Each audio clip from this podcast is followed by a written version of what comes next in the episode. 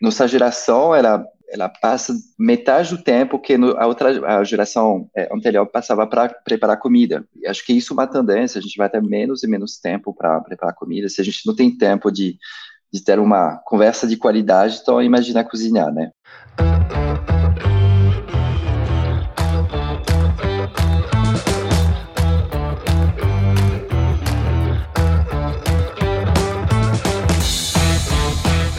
Bom dia, boa tarde, boa noite. Estamos aqui para mais um episódio do Desnegócio. Hoje a gente está com o Morgan para falar de um tema que a gente gosta bastante, que é alimentação. Eu comentei com o Morgan que eu acompanho o trabalho da Foods faz algum tempo. E para quem não conhece a Foods, ela é, tá, lançou alguns, algumas alternativas de almoço e jantar e café da manhã através de um shake. Ele, depois o Morgan explica um pouco melhor. É um modelo bem legal, eu gosto bastante do que eles estão fazendo. E é um prazer ter o Morgan aqui nessa quinta-feira de manhã que a gente começou a gravar agora em horário diferente. Zizito, como estão as coisas aí na belíssima Ilha Bela? Davi, bom dia. Morgan, bom dia. Matheus nos bastidores, bom dia. Você que está ouvindo a gente, bom dia. Não tem como disfarçar, porque a energia do dia, para quem tem ouvido o negócio, é uma energia diferente. Tava falando isso ontem, óbvio que existem sistemas fisiológicos que produzem, que são mais notíferos, né? Que, que, que funcionam melhor à noite. Mas o ser humano nasceu para viver integrado com a natureza. Então, se a gente acompanha o fluxo do Sol ou da energia desse dia maravilhoso que está aqui na Ilha Bela, é óbvio que o papo vai ser diferente do que umas 5 horas, 6 horas da tarde, com aquela energia de um dia intenso. Davi resolvendo o checklist de 50 pepinos para lançar logo essa Noture que tá louco para todo mundo para ver o que, que vai acontecer, mas eu tô carregado de uma semana intensa de Ilhabela. Ontem realmente deu 5 horas da tarde, eu tava morto e eu me permiti me jogar no mar à noite. Bernardo veio pós-escola, Dé, minha esposa também. Bernardo, para quem não sabe, meu filho tem 6 anos. E a gente ficou nadando à noite, assim, só nós três na praia, foi um tesão. Tenho certeza que esse tipo de coisa faz bem para a saúde. A gente vai falar disso também hoje aqui, mas a gente fala, vai falar um pouco também sobre a perspectiva de alguém de fora do Brasil empreendendo aqui, um olhar de alimentação não convencional, como a gente fala, né? É uma comida que não está no prato, ela está dentro de uma garrafa. Então, acho que o papo com o Morgan, vamos falar de paternidade também, né? Acho que vai cruzar o nosso papo sobre quais são os desafios de empreender e, e, exercer a paternidade ativa, não a paternidade que terceiriza. Então, Morgan, bem-vindo, Davi, bem-vindo. Estamos em mais um Desnegócio. Só um parênteses antes do Morgan falar. Para quem quiser saber mais do que o Aziz estava falando, procurem sobre ritmo circadiano, é um tema que está bem na moda e realmente faz toda a diferença. Todo dia de manhã, quando eu acordo, eu vou ali no meu jardim, tomo um sol, faz toda a diferença os dias que está chovendo eu não consigo fazer, geralmente eu durmo pior. Então, é, ritmo circadiano, procurem, é muito bom saber. Tem coisa no, no, na Nuturi disso, Davi? Tem, tem vários vídeos que a gente fala sobre ritmo circadiano. Boa. Vai lá, Morgan. Bom dia, gente. Muito obrigado pelo convite. É, nossa, ouvir você falar às vezes da tomar um banho com o filho, a família lá no, na Ilha Bela. Eu fiz isso, nossa, era um dos melhores momentos para mim no Brasil. É, o mar lá em, na Ilha Bela é realmente é muito gostoso. Um, bom, vou me apresentar rapidinho, né? Sou Morgan, sou, sou francês, um, acabei de fazer 40 anos, é, virei, é, teve 40 anos semana passada, então também um, uma virada, né, na vida de, um, de alguém, e é, faz 10 anos que eu estou no Brasil, e 3 anos atrás eu é, iniciei a Foods. A Foods, para quem não conhece, aqui tem, tem um produto da Foods, é, é basicamente uma refeição é, em formatos práticos, aqui dentro da, de uma garrafinha, onde você tem todos os nutrientes que você precisa. É, então, que seja proteínas, é, gorduras, vitaminas, é, até carboidratos. É, e a ideia é realmente o, o ter um, uma opção saudável quando você não tem tempo para para sentar com a família, para sentar com os amigos, é, e, e, e, ter alguma coisa funcional, saudável e prático para você. A alimentação é, é, um ritual, né? Acho que é alguma coisa cultural, acho que é uma coisa que a gente nunca vai se desfazer, é, é que é alguma coisa sagrada. É, mas tem momentos, enfim, acho que tem, tem a, a, a comida é, é, prazerosa, e às vezes você precisa de uma comida funcional, alguma coisa que realmente vai te ajudar é, que seja prática. Então, é, eu sou francês, eu gosto da gastronomia, gosto da, é, da comida é, é, compartilhada com a família, é, mas às vezes não tem, não tem esse tempo e estou aqui para ajudar nesses momentos. Eu até ia, eu estava falando com o Aziz quando a gente estava montando a pauta, assim, uma coisa que é, alimentação é um tema que eu gosto muito, até pelo meu histórico profissional, é, e alimentação tem muito a ver com contexto. Então, tem contextos em que, em momentos que você vai precisar de uma alimentação mais rápida, tem, tem momentos que você vai precisar de uma alimentação, não precisar, mas que você consegue ter uma alimentação mais cuidadosa porque você está com a sua família, ou você está num período que você precisa se alimentar melhor. Então, tem diferentes contextos e a alimentação ela tem que se adequar a esses diferentes contextos e momentos do, da sua vida. Então, a Foods realmente tem uma alternativa que eu confesso, hoje, por exemplo, eu acordei super atrasado, se eu tivesse o Foods ali para eu tomar no café da manhã, teria sido bem útil. Eu acabei não comendo, eu entrei de jejum, então a Foods teria resolvido muito um contexto específico que ontem eu acabei dormindo, é, dormi um pouco pior e acordei mais tarde hoje. Fala aí, Zizito, o que você ia perguntar como a Foods existem outros modelos é, e a gente vai explorar muito essas variáveis e novas perspectivas de se alimentar com qualidade em momentos que a gente não tem para se alimentar, né? Isso é uma realidade não só da, da, de quem ouve a gente que é empreendedor, mas é uma realidade de momento de humanidade. Quem mora numa capital, que está preso no trânsito, a gente fala muito de temas de, a gente fala um pouco de desertos alimentares, que é onde você não tem você tem escassez de alimento saudável, mas tem um outro conceito muito legal que eu vi no joio do trigo, que o joio do trigo e o Davi a gente acompanha bastante, que são os pântanos alimentares, né? Que são tipo praças de alimentação, corredores de metrô, que é aquele cheiro único de comida, onde é feito com, com muita gordura, com muito processamento. Mas eu quero deixar a comida de lado, eu quero falar um pouco do Morgan. Falar de uma figura, francês que, que veio fazer no Brasil, além de curtir praia, né? O Brasil tem uma coisa muito importante, né? De falar, ah, Brasil empreender é difícil. Cara, aqui é impossível. Nossa, trabalhista aqui é complexo. Nossa, a parte tributária o Davi tá, tá arrepiando para poder viabilizar tudo redondinho. E aí alguém que mora na França, que teoricamente é uma das referências em muita coisa, escolhe empreender no Brasil. Eu queria que você falasse um pouco como você veio parar no Brasil, Morgan, e começou a empreender aqui dentro. É, claro, eu acho que é, primeiro você decide onde você quer morar, onde você quer viver, né? Eu acho que é, para mim a, a, metade da sua felicidade vem da, das interações que você tem com as pessoas. É, e quando eu cheguei no, no Brasil 10 anos atrás, me identifiquei muito mais com brasileiro do que parisiense. Eu cresci, nasci e cresci em Paris, né?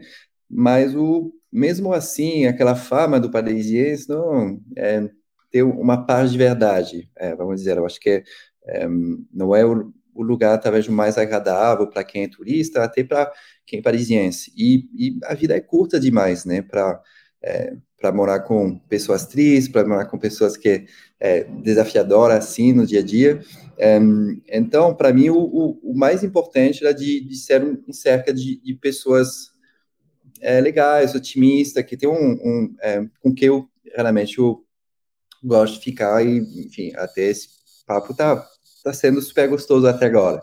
É, então, acho que foi o, o, primeiro ponto, obviamente, o clima, a natureza, é, isso foram realmente coisas que eu é, fez que eu, eu, fiquei me apaixonei pro Brasil. Então você está falando muito forte da, você falou muito forte das pessoas, da nossa capacidade relacional com o brasileiro. A gente estava falando disso semana passada, né, Davi? Dessa perspectiva, eu recebi uma abordagem de um italiano muito engraçada e ela deve ter correlação com o ambiente dos franceses que você convivia. Ele mandou uma mensagem no LinkedIn, então imagina você receber uma mensagem no LinkedIn de alguém que você não conhece. E aí ele falou: "Olá, tudo bem? Gostaria de conhecer o seu negócio. Eu queria saber se você tem disponibilidade de uma reunião daqui três horas, contando com o horário dessa mensagem. Me mandou o link do calendário para eu buscar na agenda dele e, e assim, me esperou lá como se fosse assim. Eu falei, meu. Aí depois eu bati um papo. Relação do brasileiro é áudio, relação do brasileiro é troca. Você precisa criar um calor primeiro com as pessoas, porque senão você vira simplesmente um link, uma, um bot aleatório no LinkedIn. Então, o aspecto relacional do que a gente faz é um pouco, às vezes, sofrido para alguns anglo-saxões, né? Sei lá, como eu vi com australianos. Cara, o australiano é yes or no, é tipo, é certo ou errado, eles são muito pragmáticos, eles. Muita gente sofre, mas é legal ver um, um francês se adaptando e usando um pouquinho, óbvio, não perdendo um pouco do seu DNA, o seu jeitão, que deve ter muita coisa que você manteve, mas se adaptando a uma cultura diferente, né? Da sua. Não, sim, é. Eu, eu, uma das coisas mais é, bonitas que os brasileiros falam é tipo, você, você vira o brasileiro. E isso não existe em outros países. Você não virou francês, você não virou é, americano, você não virou uma outra nacionalidade. O brasileiro, ele é muito acolhedor, até no, no, no jeito de falar essas coisas, né, essas gírias. É, então, isso fala muito, né, sobre, sobre é, sobre vocês. Ô Morgan, deixa eu aproveitar aqui uma, uma deixa. Eu morei, eu morei um tempo fora, morei três anos no México, é, trabalhando lá, e todo tem aqui no Brasil aquela coisa do, de uma romantização de você morar fora, assim. Ah, ganhou Lula, eu vou morar em outro país. Ah, se ganhar o Bolsonaro, eu vou mudar para outro país. Tem esse negócio da, da dessa glamorização de morar fora, assim. E só quem mora fora, assim, imagino que vários ouvintes nossos têm essa vontade de morar em outro país. Só quem mora fora entende o que, que é morar fora, assim, você ser um, um expatriado, uma pessoa que não é do país, assim. É, você, eu não sei, lá no México eu tinha essa sensação sempre que eu era um estrangeiro, assim, sabe? É, por mais que você fale bem o idioma, eu tenho até um pouco de cara de mexicano, então o pessoal até achava que eu era mexicano. É, mesmo assim, as pessoas te tratam como estrangeiro, assim, tem essa, essa coisa, assim. Eu queria que você falasse um pouco para o nosso ouvinte como que é morar em outro país, é, trabalhar em outro país, né, a questão cultural é, que você sente trabalhando no Brasil. É, não, assim, acho que eu, tem uma frase, né, que eu, as pessoas falam que eu, é, o Brasil é ruim, mas é bom, é, lá fora é bom, mas é ruim. Acho que, que, que fala muito.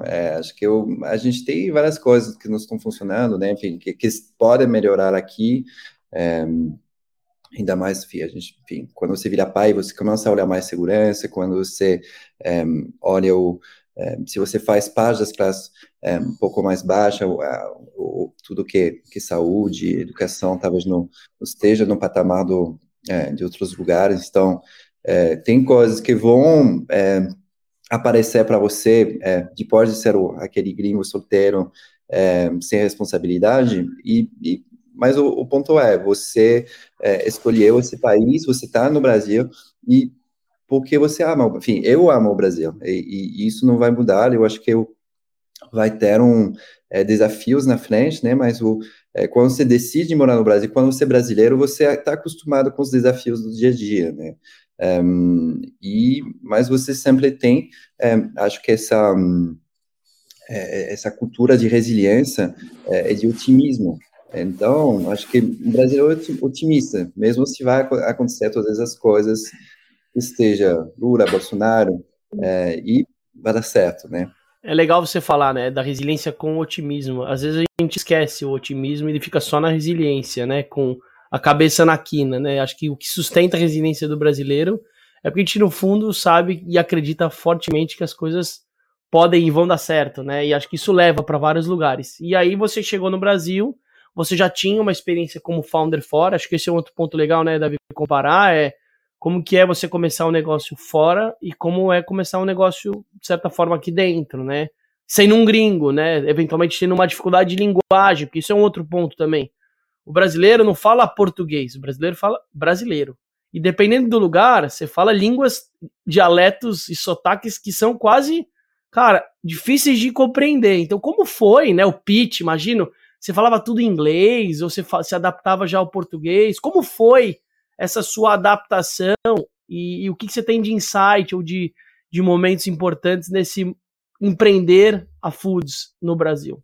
É, eu acho que teve o, vários momentos, né, esses, desde os últimos anos, acho que o, o primeiro, morei três anos no Rio, depois sete anos em São Paulo, é, aprendi o, o, português, enfim, quando cheguei no Brasil, conhecia ninguém, não sabia, não sabia falar português, é, sabia falar brasileiro e, e aprendi não é, na hora. E, e aí, o sete, três anos depois, eu mudei para São Paulo, é, mais focado é, em, é, no trabalho, é, começar a ajudar alguma, enfim, lá na França tinha uma startup, né, o que eu, que eu, que eu vendi, que eu fiz o, o exit lá, é, e, e depois Brasil, depois voltei a trabalhar com tecnologia, com a tech, é, durante uns quatro anos é, em São Paulo. É, e Cara, eu, eu, acho que eu, enfim, são esses momentos, acho que começar a trabalhar com é, no mercado brasileiro, não sabia, não sabia as costumes, como as pessoas estavam interagindo é, trabalho. Eu acho que foi um aprendizado, né? Eu acho que eu, a sua faculdade a se adaptar é, é, é primordial, né? Eu acho que você pode ter um maior skill set do mundo, é, se você não consegue ter essa essa faculdade de adaptação, de entender quais são a a sutilidade, né, de, de cada um. Aí eu acho que é isso que faz a diferença entre, entre profissionais que vão se mudar para o país. Não sei sobre a sua experiência, Davi, lá no, no México. Ah, foi, assim, é, é, bem interessante o... Quando você chega num, num outro país, num outro contexto, fazer negócio em outro contexto é muito difícil, assim, porque você sempre tá meio pisando em ovos, assim. Quando eu cheguei no México, falava muito pouco espanhol, apesar da, da língua ser parecida é, tem uma barreira cultural grande, não, de linguagem grande. Eu lembro que as reuniões eram super cansativas para mim. Imagino para o Morgan ainda seja cansativo uma reunião, porque você está pensando em dois idiomas, então é, é muito difícil você ficar ligando e desligando a chavinha, por mais que você aprenda o idioma.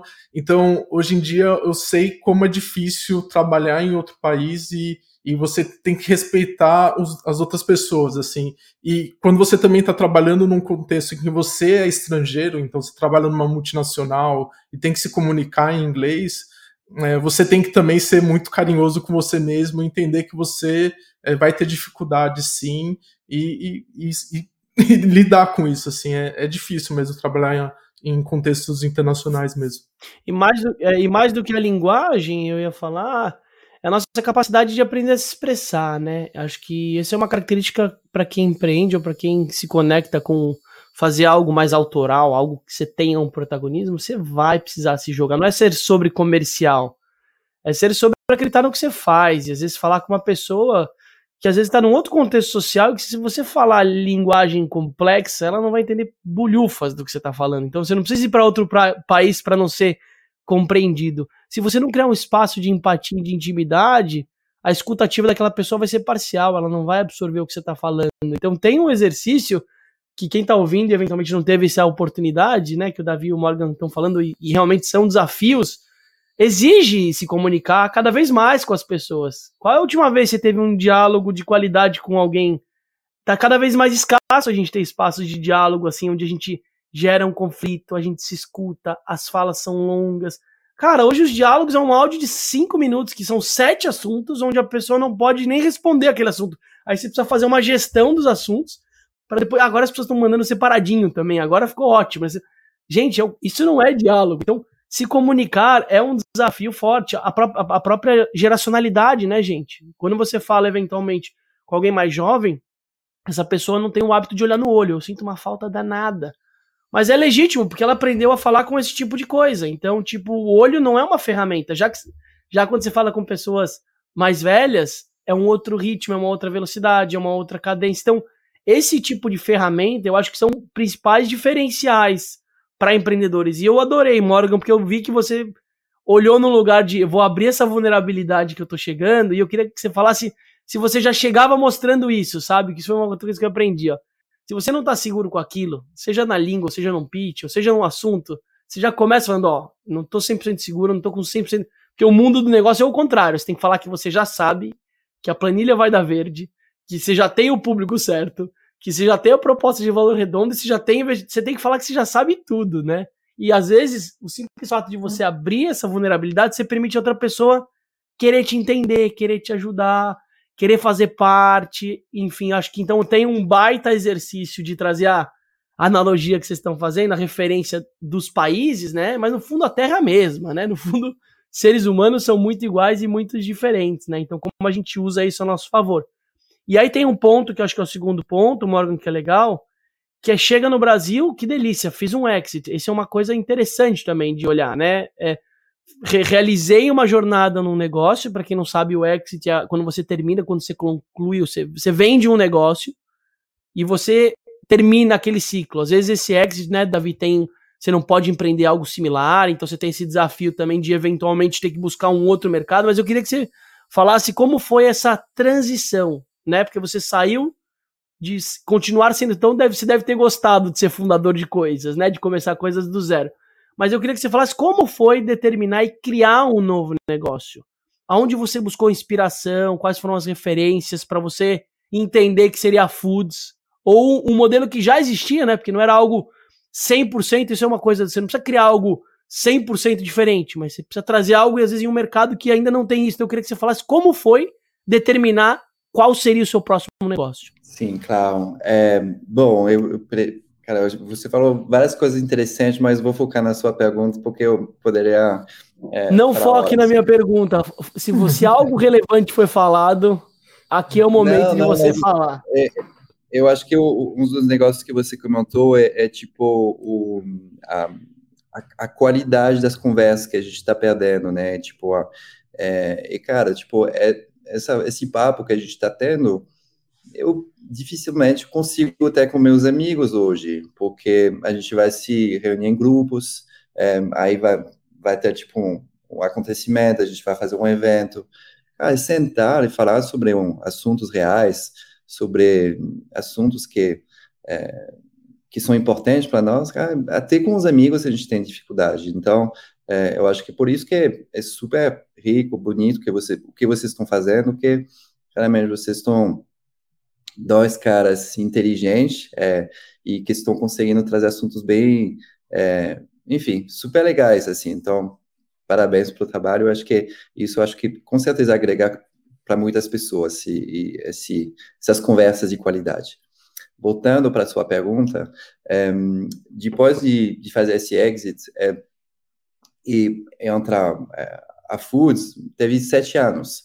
É, e depois que esse exit, esse, essa primeira jornada de empreendedor, é, foi muito desgastante, cara. Eu foi realmente saí lá meio de burnout, assim. É, foi um negócio que eu nossa, eu não, Me, não queria mais. Meio de burnout é curioso, né? O que, que seria um meio de meio totalmente. Burnout. Vamos falar burnout, vamos falar burnout. Exato, exato, para não falar burnout, exato. É, não, é, é, foi, foi tenso, foi tenso. E, e, e, depois disso, eu, na verdade, comecei a fazer consultoria.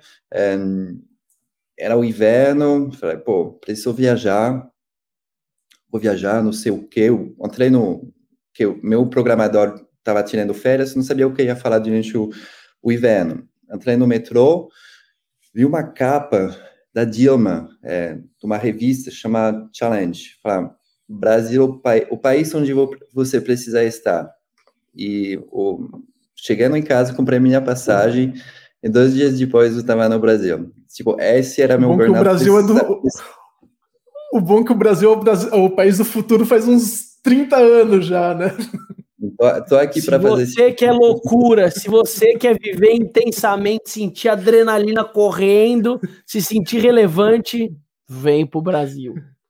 Exato, exato. É, não sabia disso na época, né? É, é só, é só, só essa capa que fez comprar a passagem. Fiquei lá um mês, mas o o, a jornada de, de empreendedor, empreendedor, é muito, muito intensa é, psicologicamente, né? Acho que é, você está no turno, você está 100% focado no seu negócio, é, sua vida e, e, e, quase em volta de, do seu negócio, você sair de lá, nossa, você, sabe, você, você precisa, é, enfim, começaram a, a, entrar no novo ciclo. E fazer essa, transi essa transição de, de novo ciclo, acho que é um desafio para todo empreendedor.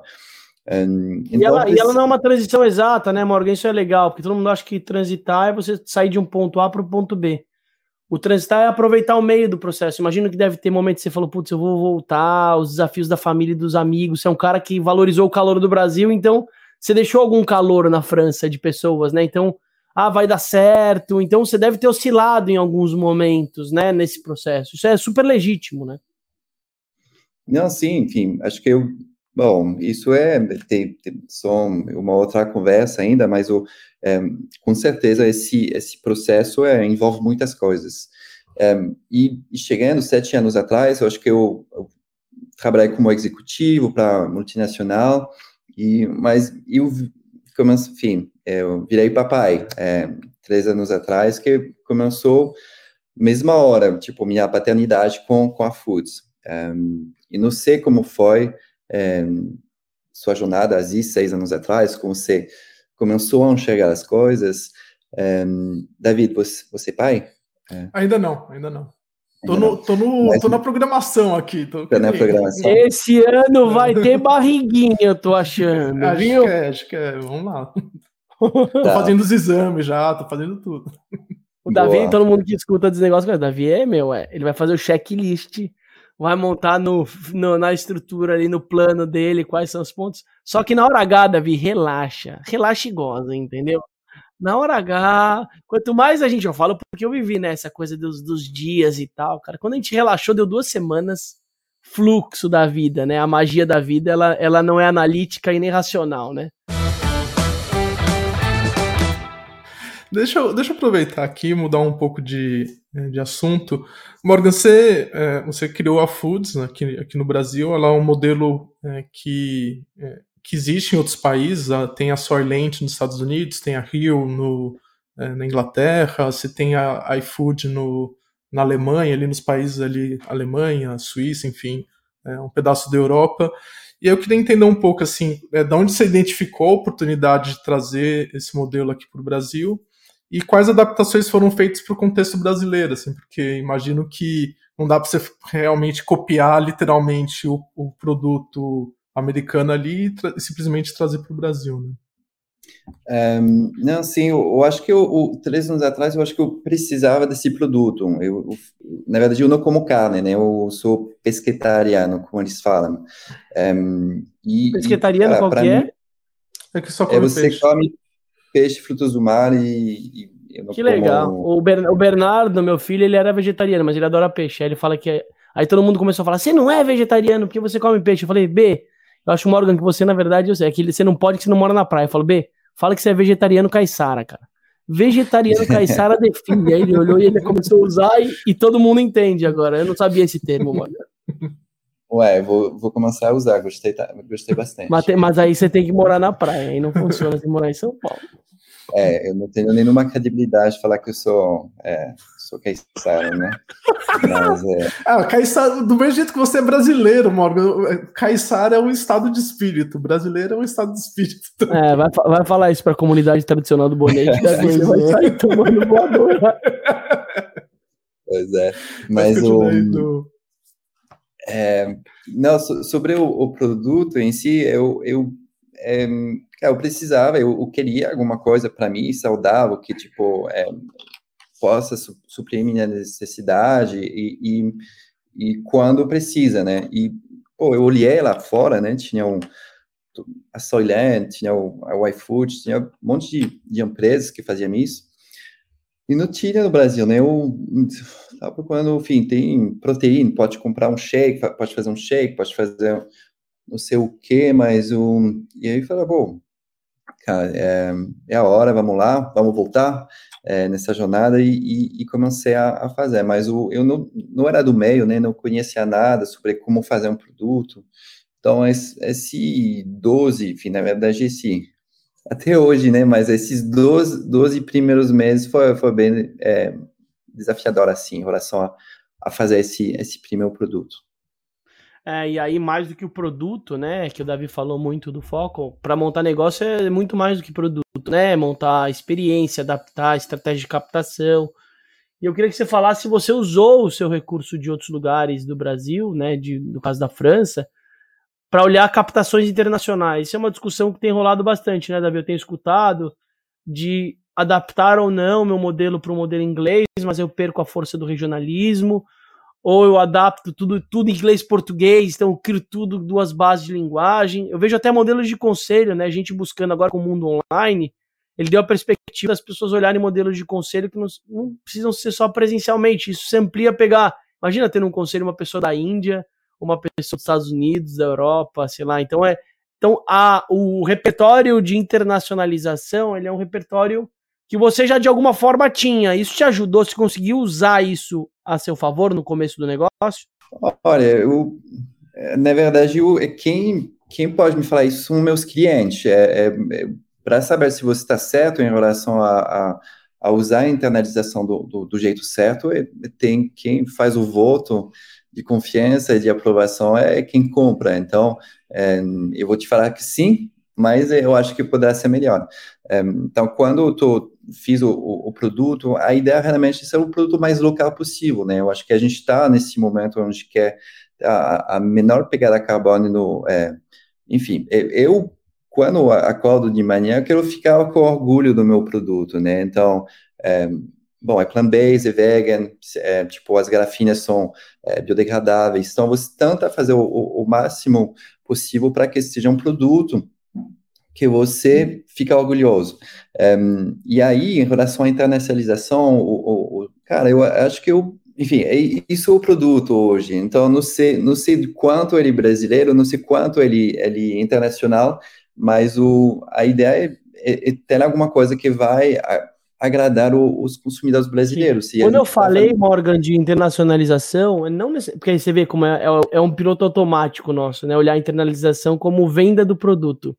E negócio não é sobre vender, né? Negócio é sobre, sei lá, às vezes você ter parceiros de outros países, você ter um P&D que usa outro lugar, sei lá, o, o, investidor, pô, tem um grupo de investidores que não são só brasileiros, são pessoas que me conhecem da França.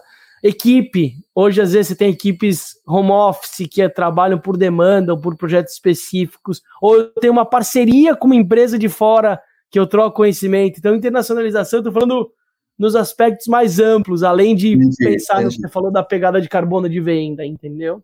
É, não, cara, eu, eu uma empresa bem brasileira, assim, tipo, todo mundo é brasileiro, não tem, a empresa é bootstrap desde o início, a gente não tem investidor gringos, é, então é, é, é, um time, a gente nasceu na pandemia, então é, é, todo mundo é remoto e tá funcionando super bem assim, e, e Cara, eu, eu não. A gente não, não tá tão internacional assim, a gente tá bem brasileiro, assim, no, no, sou, é, no equipe, é, enfim. Não, muito legal. E não, não tô falando que isso é uma. Eu queria explorar, né? O francês que vem pro Brasil e que quer montar um negócio 100% brasileiro, adorei. E outra coisa que você falou, para quem não sabe, gente, o bootstrap, que é o termo que ele usou, que o Morgan usou, é o termo para pessoas que eventualmente começam um negócio sem investidor, né, com dinheiro próprio, com capital próprio, ou capital alavancado de você mesmo, né, que de alguma forma você vendeu um negócio, você já tinha uma reserva, alguma coisa, então o Davi tá, tá fazendo a mesma estratégia agora, né, que em vez de fazer rodadas ou captar para começar, é começar e a partir do momento que eu comecei, entendi o meu modelo, eu vou ter mais autonomia e mais clareza de qual o perfil de investidor que eu preciso e se eu preciso. Tomara que Tomara que não, eu digo, óbvio, investidor é sempre bem-vindo em momento estratégico, mas muito mais do que o dinheiro, o smart que eles falam, né? A capacidade de rede, articulação, a visão de negócio. Às vezes isso vale também, além do, do que tá muita gente, ah, vou começar um negócio porque só não consigo começar porque eu não tenho dinheiro, né? Essa é uma coisa que a gente escuta muito forte hoje no Brasil, que tem esse senso de inferioridade, né, Morgan? Aqui você vê claramente o Brasil ele tem isso que é cultural de um país que foi colonizado. Ele sempre acha que a gente precisa do outro, que o nosso não está 100% pronto. E é legal ver que você foi lá, se jogou e começou e o negócio está prosperando. Hoje você tem uma equipe de quantas pessoas? Somos 10 pessoas hoje. Legal. Morgan, deixa eu. Eu queria mudar um pouco de assunto e falar um pouco do. Putz, como você começou assim a, a, vender efetivamente? Como você conseguiu tirar a empresa do chão? Que imagino você, um estrangeiro com bastante tempo de Brasil, é, entrando num, numa categoria difícil, que é uma categoria que não existe direito no Brasil, existe, mas é, ela é muito focada para idoso ou para criança muito pequena, que é, são aquelas fórmulas parentais, aquelas coisas para geralmente para idoso, pessoa que não consegue comer. Como que você, assim, como você criou a distribuição, né? Como que você vendeu a primeira lata, né? Esse, é o primeiro é, garrafinha, né? Como que você fez essa, essa jornada, assim? É, é eu acho sou um cara do digital, então para mim o, o é, tem, tem vários canais, né? Quando você quer vender, tem o varejo, tem o digital, tem é, lojas especializadas.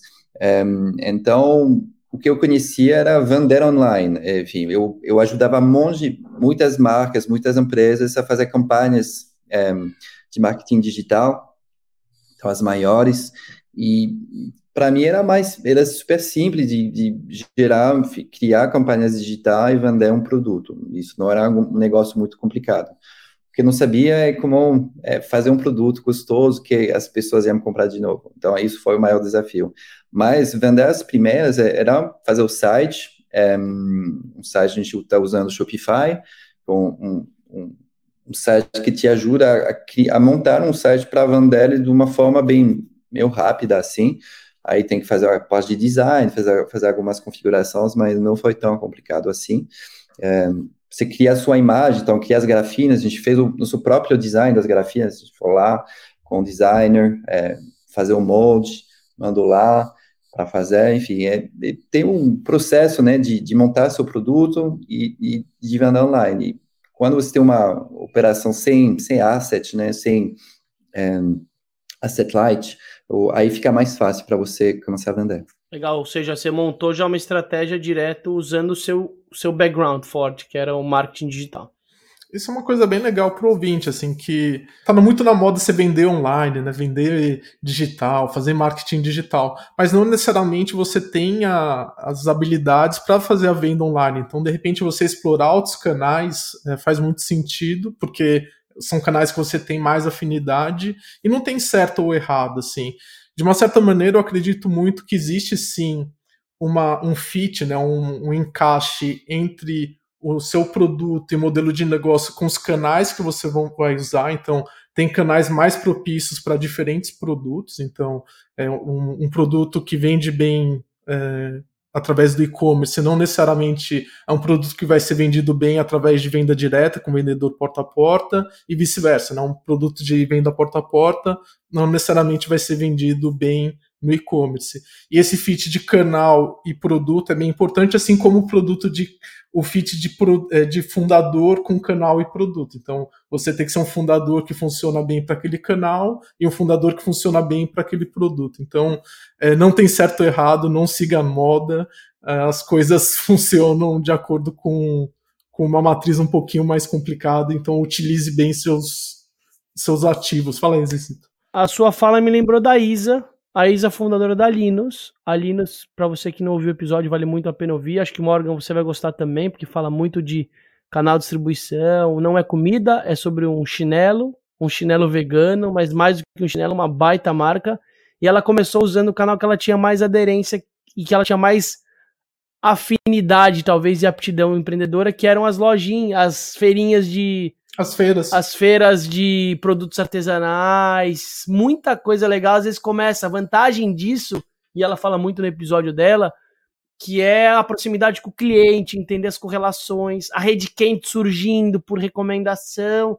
E a partir do momento que ela entendeu a energia, a atmosfera que ela criava, além do conforto do, do chinelo, é, ela conseguiu migrar a estratégia para online e demorou às vezes um pouco mais, mas ela falou que até hoje as duas coisas coexistem, né? Então, um dos blocos do episódio, acho que é um bloco que ele é muito relevante, né, para quem está olhando essa perspectiva de negócios digitais, né, que a Foods puxa muito forte, é a coisa de canais de venda, né, Davi? O Davi também se preocupa muito isso com canais de venda indireto, né? Às vezes, às vezes eu vendo um subproduto, ou às vezes eu monto, sei lá, no site é, link sobre pesquisas que vão atrair público de um outro caminho, além do público impulsionado via compra de mídia online. E no caso da Isa, ela usando os espaços físicos. A Zisu foi um exemplo também super legal disso.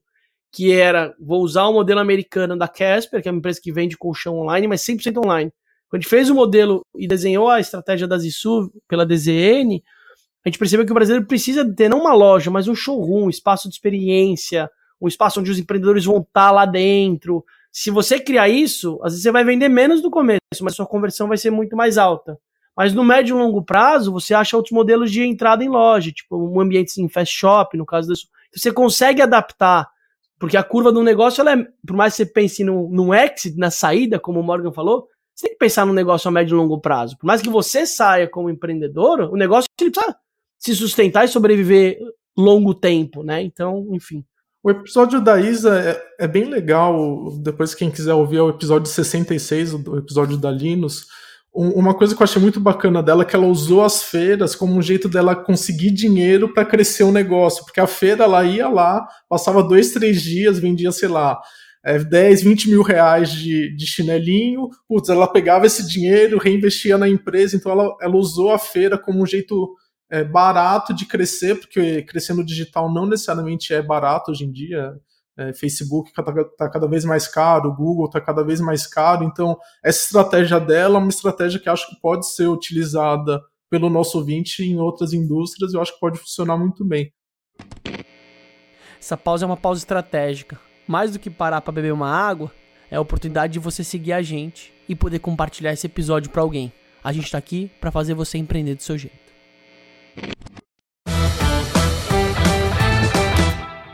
Morgan, eu queria aproveitar que a gente está nesse contexto, né, físico versus digital, né, é, e eu queria entender um pouco qual que tem sido a experiência do Foods é, indo para o varejo físico, se vocês é, já fazem isso, vocês têm vontade de fazer, eu queria entender um pouco como vocês estão lidando com, com essa transição.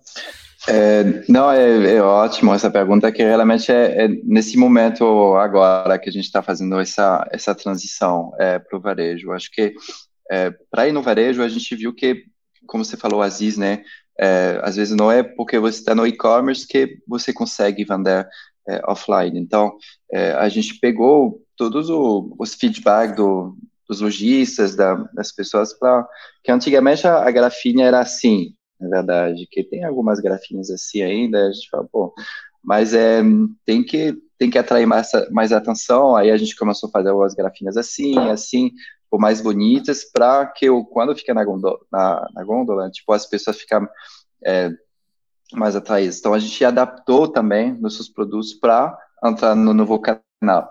É, isso foi um primeiro ponto. A gente não estava pronto até algumas semanas atrás para entrar lá. É, também um, um, negócio de fórmula. A gente tinha, antigamente, estava com um produto muito abrangente para muitos públicos, era uma refeição na garrafa. E aí a gente viu que, na verdade, as pessoas estão procurando mais apelo funcional. É, a maior parte dos nossos clientes são pessoas é, preocupadas com saúde, é, com, é, com, com, funcionalidade. Aí a gente fala, bom, vamos fazer um negócio ainda mais funcional, ainda mais saudável, vamos ajustar a fórmula, vamos fazer uma, uma versão com mais proteínas, menos carboidratos. É, que nessas lojas, o público está tá atrás disso. Então, é, a gente poderia ter entrado no varejo, começar uma estratégia de venda, de, de, de construir um, um, time de venda para o varejo, mas não teria ajudado tanto, porque a gente não tinha o que a gente chama no Product Market Fit, né? Ou aquele quando o seu, seu produto realmente é, encaixa e, e, as pessoas é, vão comprar, enfim, nesse canal. Então, acho que foi um processo nosso durante esse dois primeiros anos, né, que a Foods é, começou, enfim, realmente lançou o primeiro produto dois anos atrás, e, e hoje a gente está pronto, a gente está tá indo atrás, mas é, é uma outra venda, né, margem menor e mais CAC é. menor também tem uma coisa legal quando você fala do varejo é isso, você pegar um negócio, em vez de você criar os seus próprios canais de venda, você usar canais que já existem, né? Sei lá, usar o iFood para quem faz restaurante, tem produz comida em casa e não criar sua própria plataforma. A gente falou, a própria Linus falou da Amaro, se eu não me engano, que era uma loja que gerava muita audiência, mas ela tinha que negociar os valores muito abaixo. Mais do que o valor, Morgan, tem uma coisa legal que você não consegue agregar tanto valor em termos de experiência de marca, né? Porque essa é uma dúvida forte. Pô, então eu, eu já chego um negócio novo e já plugo numa plataforma, sei lá, imagina o Davi começar a vender o produto dele na pura vida. Ele vai virar um produto, ele não vai virar uma marca. É mais difícil dele construir essa relação com o cliente dele, por mais que a embalagem fale. É diferente você criar uma experiência de venda, onde você cria um espaço de fidelização, onde as pessoas se conectam com o seu Instagram, suas redes sociais, elas recebem benefícios se você está no ambiente, você vai ter só um carrinho numa gôndola. Então a gente tem que avaliar muito bem, principalmente em começo de negócio. Eu nunca considero muito forte a possibilidade de você terceirizar o toque com o seu cliente, com uma empresa que às vezes já tem um. É que nem você começar um produto e vender no supermercado, né? Tipo, meu, isso aí é um desafio, além de margem, a margem, óbvio, se ela é estudada pelo olhar financeiro, mas tem aspectos indiretos que as pessoas às vezes não percebem, que às vezes ele é vital para você pivotar uma estratégia, para você ter um mailing lá dentro. Então, acho que eu gosto muito do, da, da, forma como você começou, Morgan. Ainda falando sobre é, modelos e canais, assim, é, vocês começaram como uma, uma marca de venda direta né, ao consumidor, uma DNVB, um termo bonitinho para o ouvinte, que é uma marca nativa digital. E vocês estão fazendo essa transição para o varejo, né? Vocês chegaram a fazer algum teste via vender via Mercado Livre, via Amazon, via algum marketplace? E como foi essa experiência aí para o ouvinte que tem curiosidade para saber como que é trabalhar com marketplace? É, contando um pouco a minha experiência, eu sou sócio de uma loja de produtos naturais, é, um e-commerce de produtos naturais que se chama Zona Cerealista Online. É, a venda através do marketplace ela é, é legal, ela traz volume para a gente, mas as margens são super complicadas e a competição por preço no marketplace é super difícil. Então, a gente está vendendo, sei lá, é, aveia a tantos reais, aí tem um cara vendendo aveia a 20% mais barato e a gente não sabe como que o cara consegue vender o produto tão barato, sendo que para a gente fica muito perto do custo. Então, a gente não sabe nem se é aveia, né, um Davi? Você... você... não sabe nem se é aveia. É, não sei nem se é aveia, então... Então, queria entender como que, eh, se vocês fizeram essa tentativa aí de ir para marketplace, como foi a experiência. No nosso caso foi bom para volume, foi horrível para margem e tem um monte de dor de cabeça operacional que para a gente é, tem sido um desafio aprender a lidar com o marketplace. É, não, acho que o, a marketplace é bem no meio entre o seu supermercado e sua sua experiência personalizada no seu site, né? Eu acho que é, marketplace você vai colocar seu produto, mas você não vai conseguir ter um, uma ligação com seu cliente, porque você não tem o e-mail dele, é, você vai mandar o produto e pronto. É, então, é, perde um pouco esse, é, essa ligação que você quer criar com sua marca, com, vendendo com marketplace, e ainda mais quando o seu produto é meio um commodity, né? Acho que a veia, tipo, pessoa, eu não sei se tem um, um, tipo de aveia que se destaca no mercado, mas aveia é aveia, tipo, é, é, é complicado realmente é, colocar um diferencial seu no, no, no varejo, enfim, no marketplace, quando é pode comprar de vários fornecedores. Então, hoje a gente, obviamente, dá um, algumas vantagens quando você comprar no site, quando você comprar na marketplace, você pode, a gente deixa nos seus produtos lá, mas às vezes as bandas são realmente pequenas, talvez a gente não está trabalhando isso direitinho, mas a gente realmente prefere que a pessoa compra no site para até essa é, a gente possa tipo conversar é, o máximo possível com essa pessoa do que do que vender o na marketplace. Tem um outro lugar que eu acho que tem a ver com o, o olhar além do produto, né? O Davi falou muito desse dos ingredientes, né? De olhar essa perspectiva de como eu monto essa composição, porque o seu produto não é um ingrediente puro, né, Morgan? Você tem uma mistura de coisas que geram um pó, que são. E aí, a partir desse pó, você dilui isso e, e você, a partir daí, você come. Mas mais do que o ingrediente como sabor, eu queria que você falasse de déficit nutricional. Hoje no Brasil, 54 mil pessoas só ano passado morreram diretamente relacionados à má alimentação, ou seja, ultraprocessado. As pessoas morrem muito com ultraprocessado, e aí são doenças derivadas ou às vezes diretamente relacionadas a isso. Eu fui visitar uma comunidade, fui entregar comida do Orgânico Solidário lá em Paraisópolis na semana passada, e a Gorete, que é uma das moradoras da, do, da, da comunidade lá, de, enfim, de, de Paraisópolis, que saiu no vídeo institucional, o marido dela morreu de obesidade. E ela tava, imagina, ela era avó, ela cuida de quatro crianças, o marido é o que trabalhava.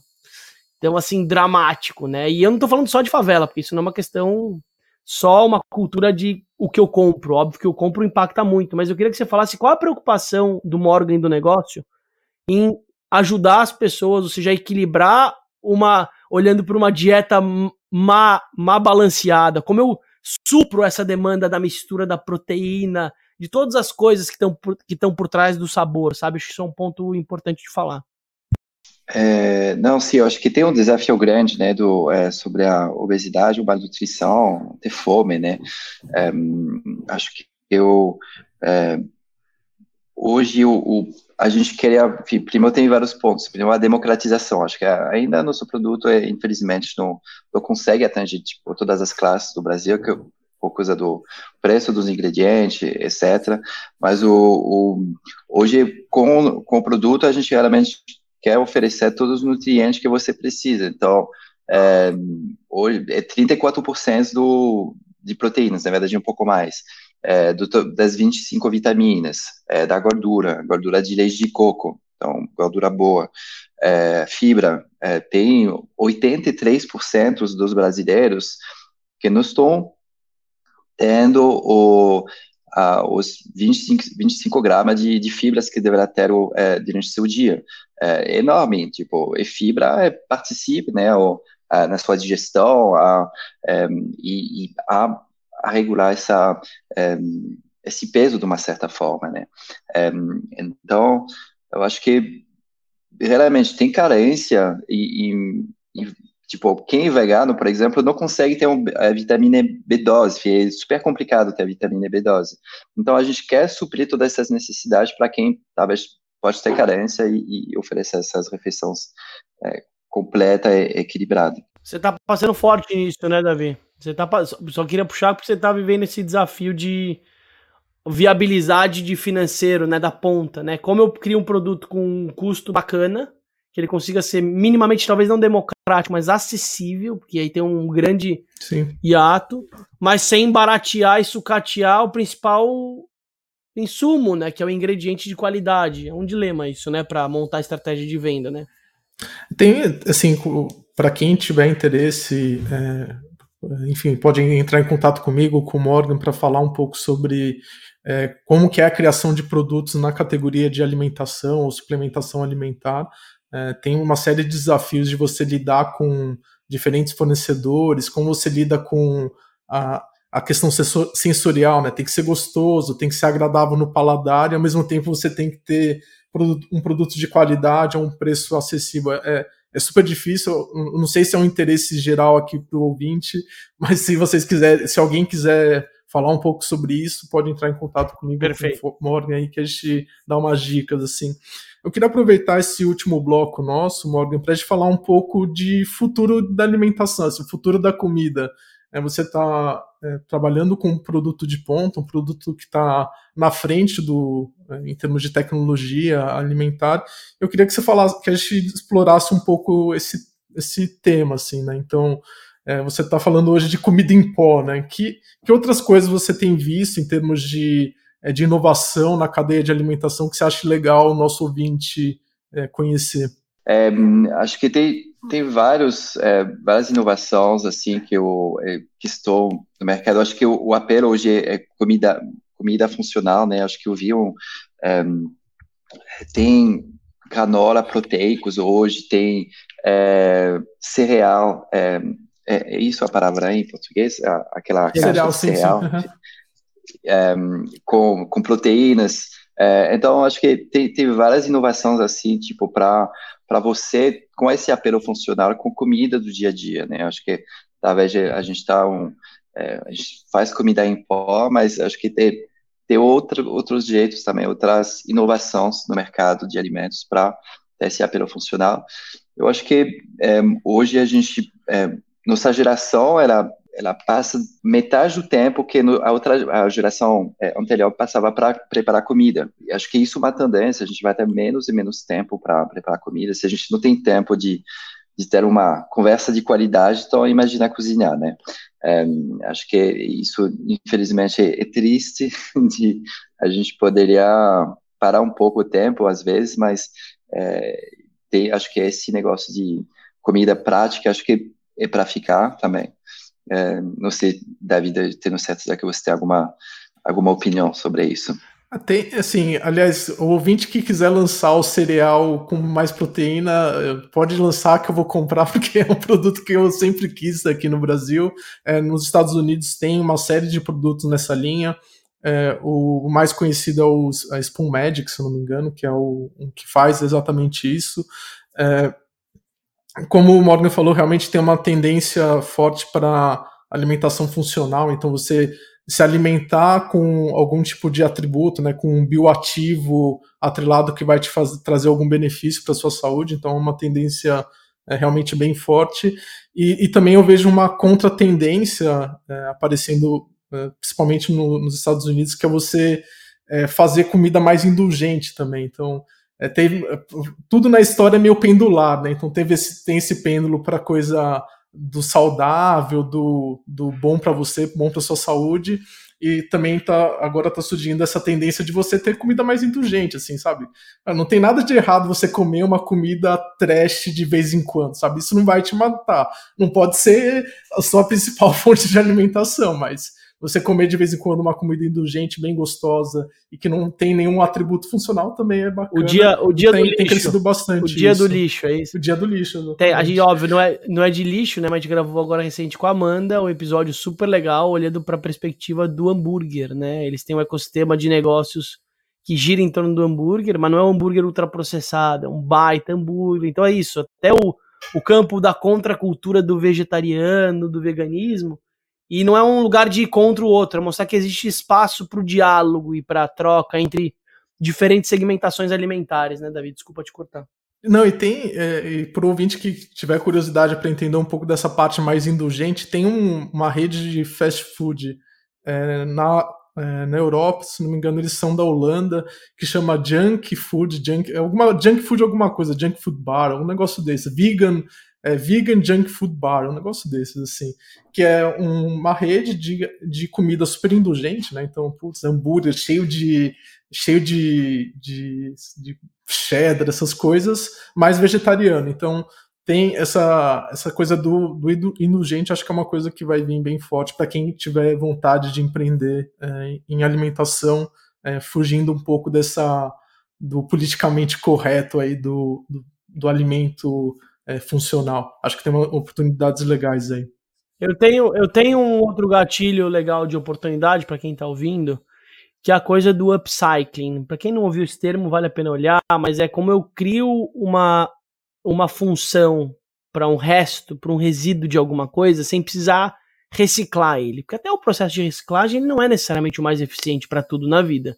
Né? Às vezes o, o, a água que você gasta para reciclar um plástico você poderia estar usando aquele plástico para eventualmente uma outra coisa, se eventualmente ele não fosse biodegradável e tal. Então tem outras formas. E na alimentação, essa coisa de reaproveitar o insumo que sobra, ele está muito direcionado hoje só à doação, né? Você tem os bancos de alimento que lidam com o resto de Ceasa, insumo, sei lá, a própria Ambev, imagina o que sobra de insumo de cevada na hora que eles fazem as bebidas, e isso alimenta gado. Então é sempre subinsumo, mas tem um olhar de que muita coisa que sobra e que é jogada fora tem valor e pode virar outras coisas.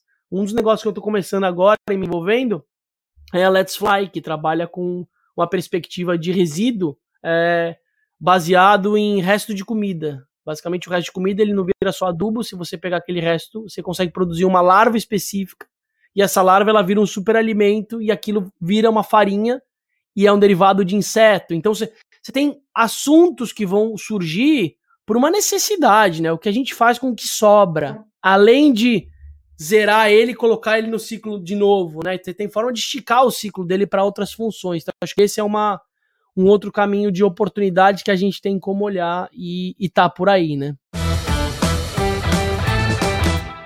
Morgan, deixa eu aproveitar aqui que a gente acabou esbarrando aí nesse tema da sustentabilidade, SG com a questão do upcycling eu vi que vocês têm uma preocupação muito grande com a questão das garrafinhas, qual que é o fim das garrafinhas, o que, que elas vão virar. Eu queria que você falasse um pouco o que, que vocês têm feito assim em questão de, de diminuição de pegada de carbono e coisas dessa, dessa linha aí na Foods. É, sim, é, eu acho que eu, tenho depois eu queria aproveitar sobre o, o, como as marcas hoje se, se posicionam em relação à sustentabilidade. Eu, eu é, por exemplo, hoje a, a Food, se você vai lá no Instagram da Food, no site, você, a gente não vai se posicionar como uma, como uma marca vegana. É, a gente vai se posicionar como uma marca que oferece refeições completas. É, e essa pegada de sustentabilidade, eu acredito que as marcas elas devem fazer isso porque elas acreditam que é bom é, mas não deve ser um, um, argumento de tanto de marketing assim. A gente fala, se você me pergunta, eu te respondo. Mas a gente vai colocar no site, bem no fundo do site, mas eu acho que é, hoje eu acho que a gente está num momento onde todo mundo quer levantar uma bandeira é, para ser num nicho, mas a gente está esquecendo que tem que ser primeiro gostoso, é, antes de tudo, né? Acho que é, a gente tem uma marca com comida vegana, a gente tem garrafas biodegradáveis, a gente é, é, a gente quer ter uma menor pegada possível de carbono, mas porque a gente acredita. E acho que da mesma forma, quando você vai encontrar alguém, a pessoa não vai te falar que ela é generosa, que ela é rica, você vai descobrir isso, você vai entender que a pessoa é quando você vai ter interações com, é, com essa pessoa. Então, é, e também, enfim, acho, acredito muito nisso. Acho que tem muitas marcas que vão falar que são alguma coisa, mas aí você esquece, você nem sabe se está gostoso. Aqui, na verdade, quando você fala que você é uma marca vegana, tem um preconceito hoje o preconceito que não é bom, que não é gostoso. Você fala, uh, não é para mim, porque eu como carne. Um, então, acho que a ideia é, é, é realmente ser o, ter um marketing onde você não vai se é, cortar do público, é, é mostrar qual é o seu benefício e mostrar, é, enfim, o que você quer promover do, é, através dos seus valores, né? Tem uma coisa que o que o Morgan falou que eu acredito muito aí pro ouvinte, que é muito difícil você é, vender é, a sua marca só pelo benefício do SG, né, da sustentabilidade, assim. É, primeiro você tem que mostrar o benefício para a pessoa e provavelmente ela vai justificar a compra através do SG, assim. A, o processo de escolha para mim ele não começa pelo SG, ele começa pelo ah, isso é bom para mim e depois a ela vai justificar através de outro atributo. Eu sei que é feio falar isso porque fica parecendo que as pessoas são egoístas, mas no fundo elas são. Elas estão comprando algo para resolver um problema delas e depois elas vão resol querer resolver um problema do mundo. Assim. Então, pelo menos isso é o que eu acredito em termos de marketing. Não sei se às vezes concorda. É, eu acho. É, eu acho assim.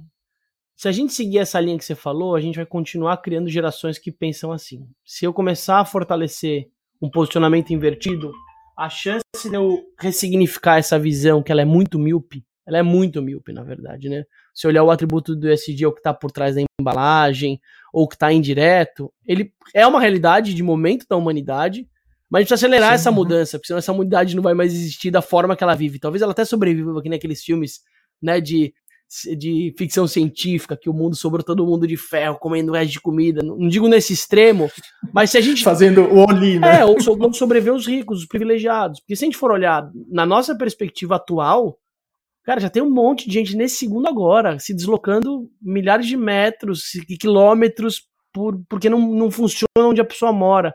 Olha o caso dos Yanomamis, né?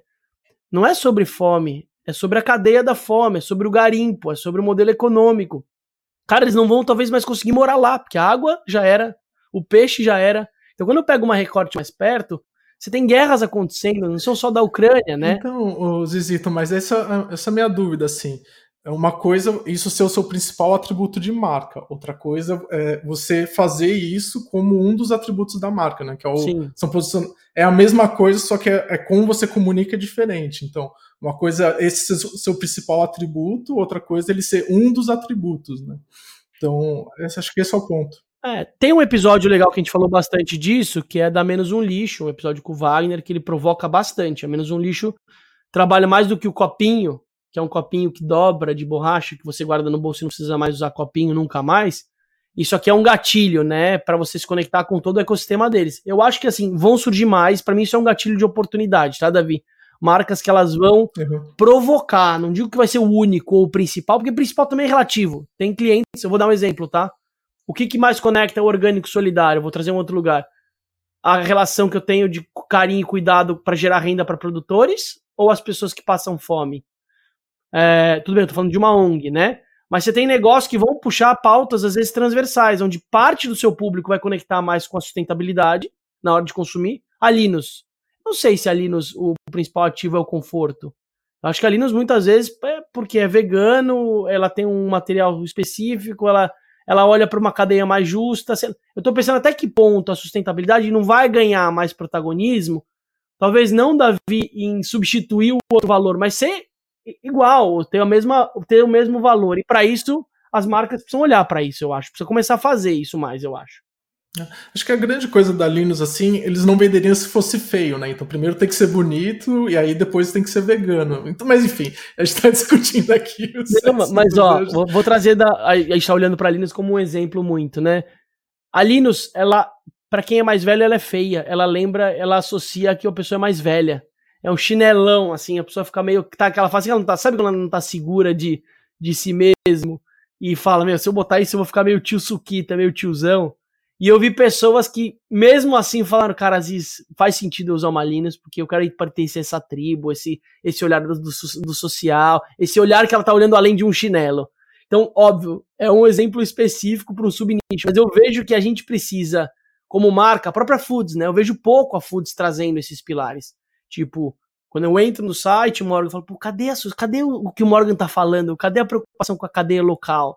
Cadê o selo para frente e não para trás? Cadê o insumo da onde ele vem? Se a gente não fortalecer e a gente preparar os usuários para olharem para isso, vai demorar mais para esses tipos de coisa realmente virarem tomadas de decisão prioritárias além além da beleza, como o Davi falou, sabe? Então acho que óbvio tem um caminho, mas precisa começar, né? Mas não é todo mundo como você, Aziz. Eu concordo 100% com tudo que você falou, mas é, tem, tem pessoas, eu prefiro uma pessoa que vai tomar um foods e, e que tem preconceito sobre produtos veganos, que, que não vai experimentar o produto vegano porque é vegano, e aí vai olhar e falar, pô, cara, mas é bom, é gostoso esse negócio, vou comprar mais. E o que, que eu fiz? Consegui é, converter um, uma palavra feia, mas é, fazer essa pessoa comprar mais refeições veganas do que ela faria se ela soubesse desse, de, que eu, infelizmente, não é, é todo mundo que está é, querendo mudar o mundo, não, não, é todo mundo que está com essa,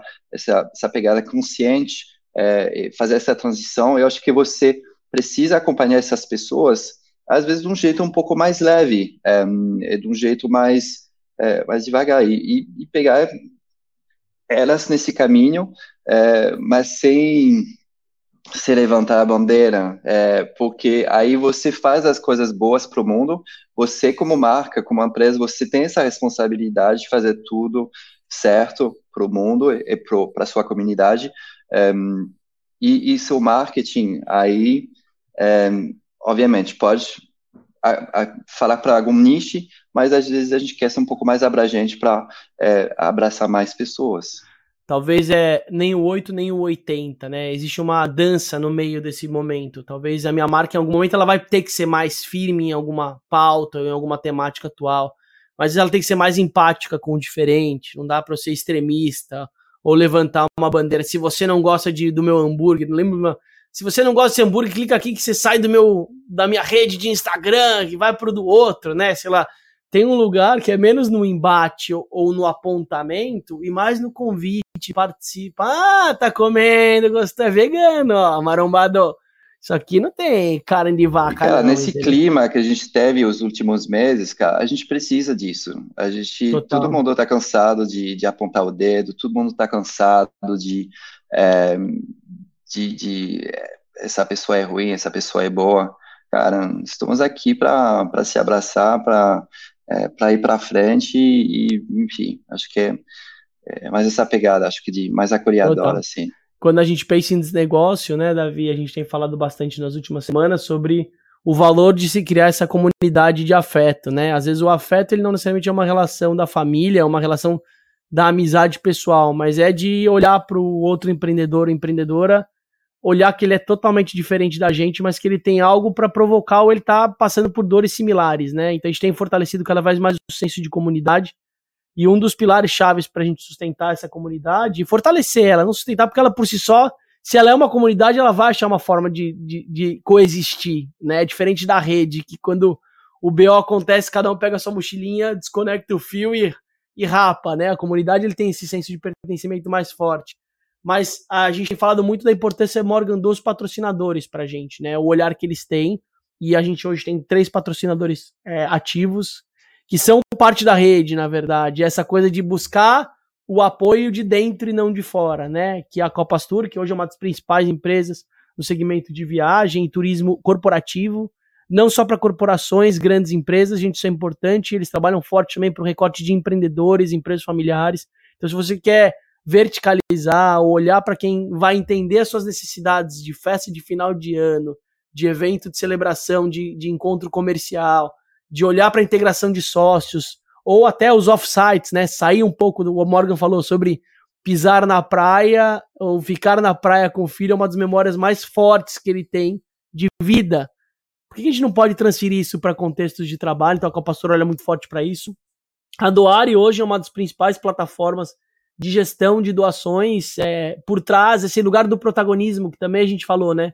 Qual que é o protagonismo de uma alimentação no dia a dia? Talvez o protagonismo é dar espaço para outras coisas, né, Morgan? Que você falou. Vai ter dia que eu prefiro usar o tempo que eu ia cozinhar para ficar no chão jogado com o meu filho e, tipo, velho, e relaxar. E talvez no final de semana não. Aí eu vou pro mercadinho, aí eu faço, separo os meus ingredientes. Então a Doari, ela olha para essa perspectiva é, de bastidores por trás das principais ONGs do Brasil, de como fazer a gestão inteligente das doações. E a Escudo faz também um trabalho também diferente. Então você vê, são três perfis de negócios que olham para estruturas para que outras coisas aconteçam. A Escudo faz gestão de atendimento. Eles são uma grande plataforma de atendimento ao consumidor por telefone, mas de um jeito humanizado. São mulheres, mães é, que fazem isso dentro da casa delas e que elas conseguem adaptar isso com uma mamada, com um olhar de mais cuidado com o filho, e óbvio que a qualidade das conversas e das trocas é muito mais efetiva. Então, construir esse vínculo de rede, e aí, Morgan, você está entrando né, agora oficialmente para o nosso ecossistema, é mais do que só um episódio, mais do que uma coisa pontual, é mais do que um selo na embalagem, hoje a gente falou de proposta de valor, é esse, esse caminho que a gente precisa construir junto, né? Tá difícil? Cara, quem não tá vivendo dificuldade nesse momento, tá em alguma outra esfera, em outra galáxia de momento, né? Então a gente precisa encarar que, óbvio, tá difícil, mas junto é mais forte, junto é mais possível. Tipo, o Davi falou, né? Putz, se alguém quiser descobrir sobre isso, quantas vezes eu queria saber várias coisas, eu só não tive coragem de acessar as pessoas. A gente fala muito isso nos negócios.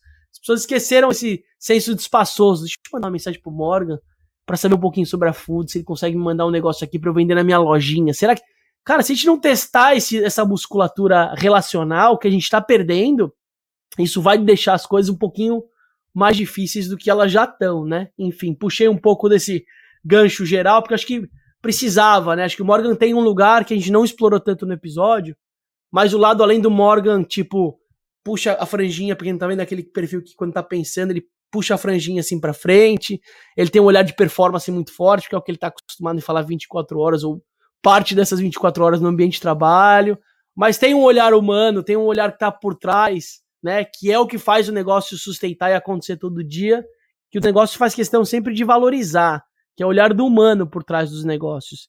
E não só o negócio pela sua marca, é, é a marca pessoal daquela pessoa que representa aquilo, né? E eu queria saber, Morgan, puxando só, voltando o ponto, qual é o Morgan, qual é a correlação do Morgan com o negócio dele? Né? Além de ser vegano, além de comprar, de produzir algo que tem a ver com você e com uma necessidade sua, como você usa esse seu atributo humano de valor, a sua paternidade, o seu relacionamento sua família, sua origem, o seu, o seu espaço de troca, além dos bastidores do seu negócio?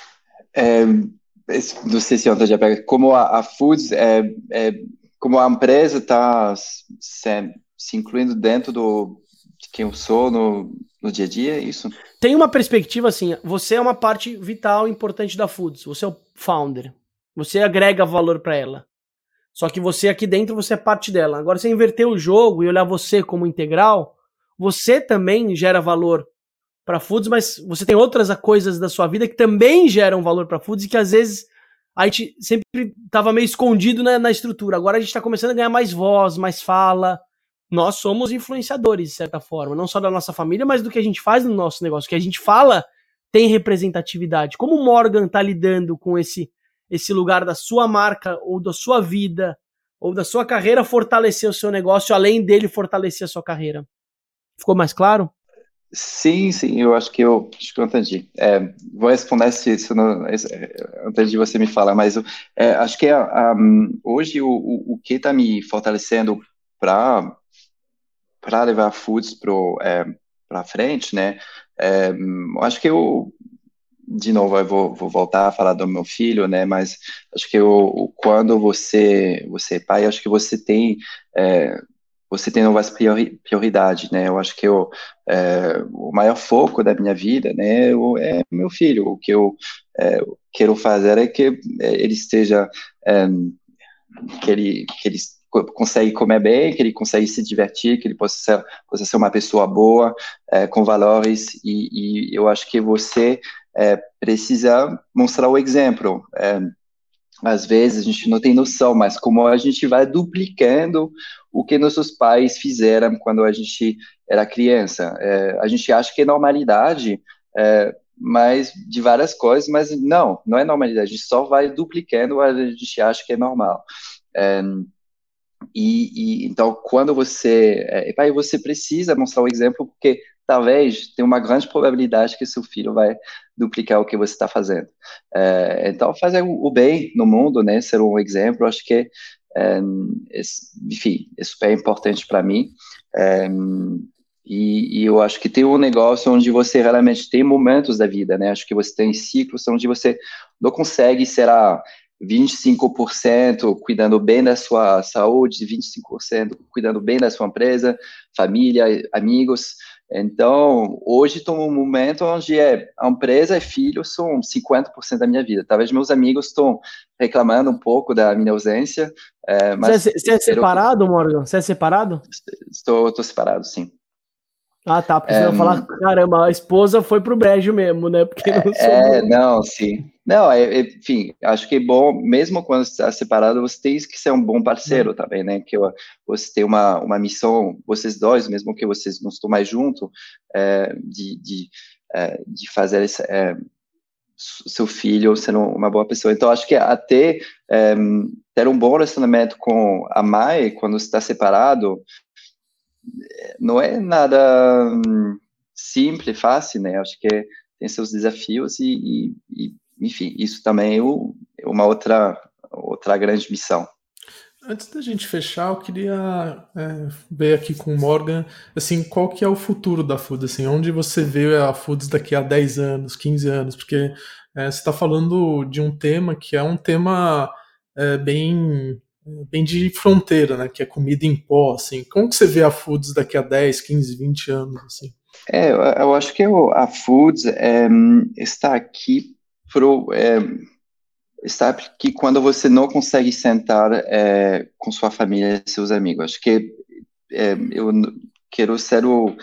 É, a, aquela marca que vai ser o seu parceiro, o seu aliado quando você vai criar alguma saudável. E a gente tem várias formas de ser ter hoje em pó, mas amanhã a gente tem outros produtos mais, é, talvez produtos quentes que você vai conseguir mastigar, que esteja, que, enfim, outros produtos que vão chegar é, esse ano, que vão ser o ajudar nesse mesmo propósito do que nutrição equilibrada, saudável, é, e prática. Acho que são esses três pilares que sempre vão ficar e, e a gente tem que inovar nesse, com esses três pilares. Acho que, acho que é isso.